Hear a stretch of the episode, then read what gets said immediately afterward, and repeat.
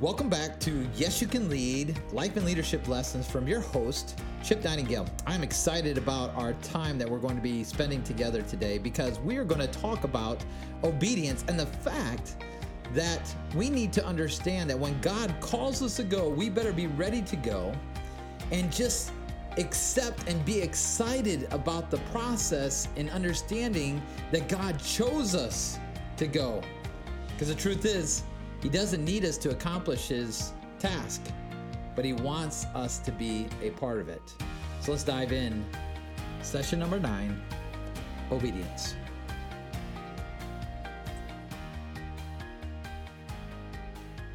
I got this great opportunity to speak at Indian Rocks Baptist Church to their men's group. And it's always an encouragement to go down there because these guys are on fire for the Lord. I, I don't know if all of them go to the church or not, but what I know is that I'm seeing a change in them. They they're growing, they're being encouraged, they're being strengthened together.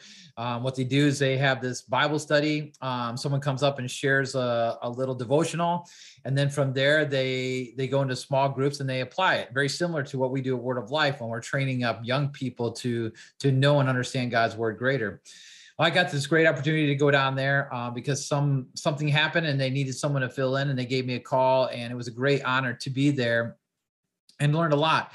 Well, the Lord over the weekend had been challenging my heart with my obedience. I struggle with the obedience. I I don't know why, but I get so consumed and caught up with myself that for whatever reason i fall in this trap of disobedience and or or my obedience is i'll do it but i'm going to do it in my own way.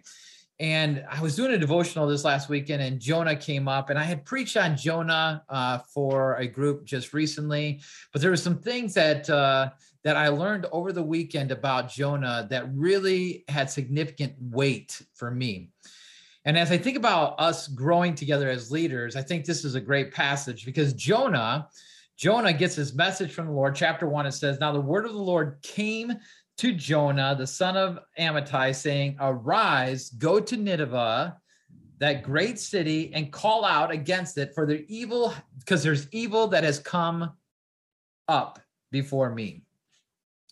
It's interesting. Uh, it's lightning out right now. So there's a storm going on. And Jonah, Jonah is experiencing um, an internal storm, and we know more of the story because it ends up becoming a big storm, a real storm, because he he basically he runs from God. It says in verse three, but Jonah rose to flee to Tarshish from the presence of the Lord. So God told him to go, and what does he say? Uh, nope, I'm not doing that. I'm fleeing. I'm I'm going to the opposite side of the world because I don't want anything to do with them. And he went down to Joppa and he found a ship going to Tarshish. He paid the fare. Um, he got on the boat, and and most of us know the story. Uh, a storm happens. What's interesting is that as a storm is brewing and these guys are having this conversation, even in the disobedience of Jonah, God uses it to impact these guys. It says in the end of the chapter, then the men feared the Lord. They they threw him over the board. They they threw him over the boat. There he's in the water, and it says, then the men feared the Lord exceedingly, and they offered a sacrifice to the Lord and made vows. They committed themselves to who God was, and uh, and so Jonah's tossed in, and and we know chapter two is all about being in the fish and this great big fish, and he's praying to the Lord. And what's so interesting about his prayer is that now he's in this huge storm because he has no idea what's going to happen. And I think as leaders, we get into these huge storms like this, and we have no idea what's going to happen. And, and we cry out to the Lord and say, I'll do whatever you ask me to do. Just get me out of this situation. I'll do what you I I will go. I will go to Nineveh and I will proclaim the message. Just get me out of that. Verse 9, it says, What I have vowed, I will pay. Salvation belongs to the Lord.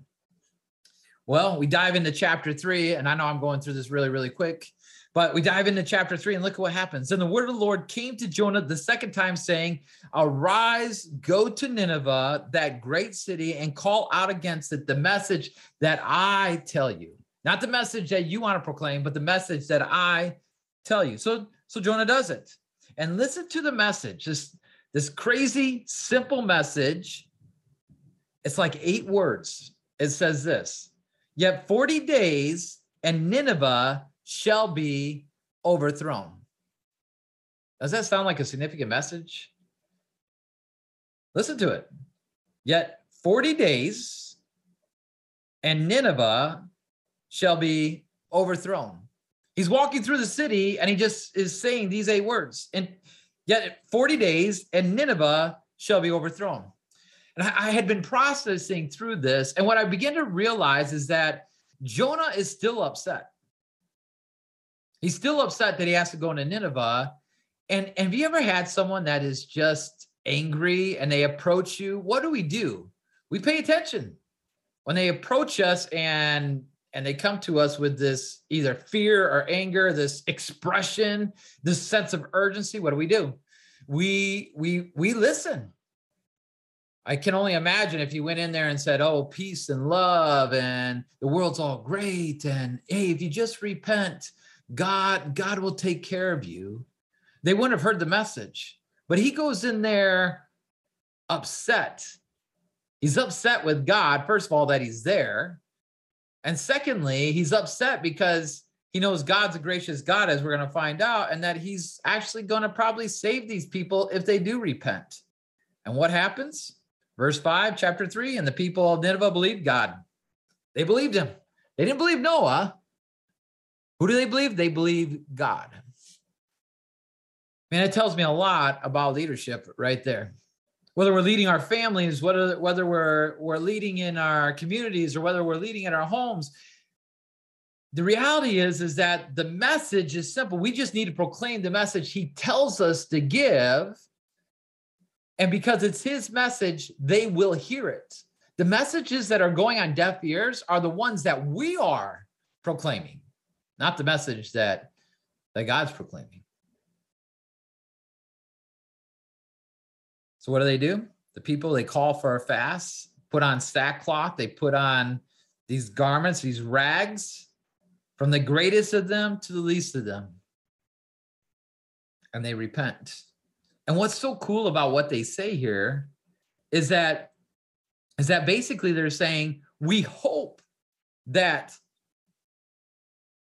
you'll change your mind. If you look through the verses six through nine, they, they're not going, well, I'm going to do this and he's just going to change their mind. They're like, if we do this, maybe he'll change his mind. Obviously, God can see our hearts, and He knew that these people understood their wickedness. I want to, I want you to understand this wickedness. It is wickedness like we have never seen. We think there's wickedness in this world right now. We think there's wickedness in the things that are happening all around us. Let me tell you something. There was there was extreme wickedness that was taking place here. But God loved them so much, he still protected them. And look what he says when God saw what they did, how they turned from their evil way, God relented of the disaster that he had said he would do to them, and he did not do it. Here's what's interesting chapter four. This doesn't sound like a, a grateful servant of the Lord. And I think many times we fall in this trap as well. Verse one, chapter four, it says, But it displeased Jonah exceedingly it displeased Jonah exceedingly, and he was angry and he prayed to the Lord and he said, Oh Lord, is not this what I said when I was yet in my country? That is why I made haste to flee to Tarshish, for I knew that you are a gracious God. Listen to this and, and understand something. I think this is the this is the picture God wants us to see right now. All this crazy stuff that's happening around us gas prices, political turmoil, shooting, wars, all these things. These are all things that God said is coming. But then he also reminds us is that he's in control. And no matter how far away from God we get, he can still bring us back. He can still bring us back. And Jonah knew it. And that's what made him mad. He says, that is why I made haste to flee to Tarshish, for I knew that you are a gracious God and merciful. Do you believe that? Do you believe that God is a gracious God and he's merciful? Or, or are you looking at all the things that are around us going, man, he doesn't know what he's doing? Maybe he does know what he is doing and he's calling us to go to those people to minister to them. That's that's that's true leadership. That's true. That's truly being an example of the steward of of God's grace and His mercy. It's it's recognizing our need to go to them, encourage them, show them love, steadfast love, and maybe God will relent from this disaster. Maybe He won't. But if God's calling us to go, we need to be obedient. We need to go. So Jonah, he goes out of the city and sits at the east of the city and made a booth for himself and he sat under it and, and he's just wait he's waiting for them to make a mistake so God will destroy. That's how much he hates these people. I guess that's my challenge right now to you. How much how much do you love people? Think about the storm's life. I don't know if you can hear that thunder, but there's storms that are going to pop up in our lives. And when they pop up, are we more consumed with us or are we willing to take a step back and say, okay, God, what are you trying to teach me in this storm? What, do, what am I to learn? Show me how to love people. Even though I'm going through this turmoil, Lord, show me the person that you're trying to help me to see that I need to love. I love what the Lord says that he he comes to Jonah, he provides him he provides him a tree because uh, Jonah's complaining about the sun and then brings a worm and the worm eats the tree. Jonah complains again and Jonah says, "Yes, I do well to be angry, angry enough to die." And the Lord said, "You pity the plant for which you did not labor." I want you to think about that. You pity the plant for which you did not labor, nor did you make, which came into being in a night and perished in a night. I brought that for you.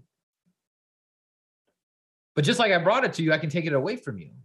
Just like just like God has given you all the things that you have, he can take all those things away from you at any moment. He says, listen to this. Verse 11, and should not I pity Nineveh, that great city in which there are more than 120,000 people who do not know their right hand from their left, and also much cattle. Don't you think that I have the right, God says, that if they truly repent, and I believe they, they really did, or else why would have God relented? don't you think God has the right to choose to forgive them? When you think about that, doesn't that mean that you owe that to whoever you haven't forgiven. See, leadership is understanding who we are, is understanding our weaknesses, is understanding the things that we need to work through. So when you look at passages like this and how it stirred my heart, was just like, oh my goodness, God uses this extremely angry man to do his will. What it reminds me of is, first of all, he doesn't need me to accomplish his will. But for some reason, he loves me so much, he wants me to be a part of it. And that's what I want to leave you with today. So, my life and leadership lesson for you today is this God wants you to follow him, be obedient to him, and grow in your relationship with him so that you can be a part of what he is doing cool is that? Until next time, this is Chip Nightingale, and yes.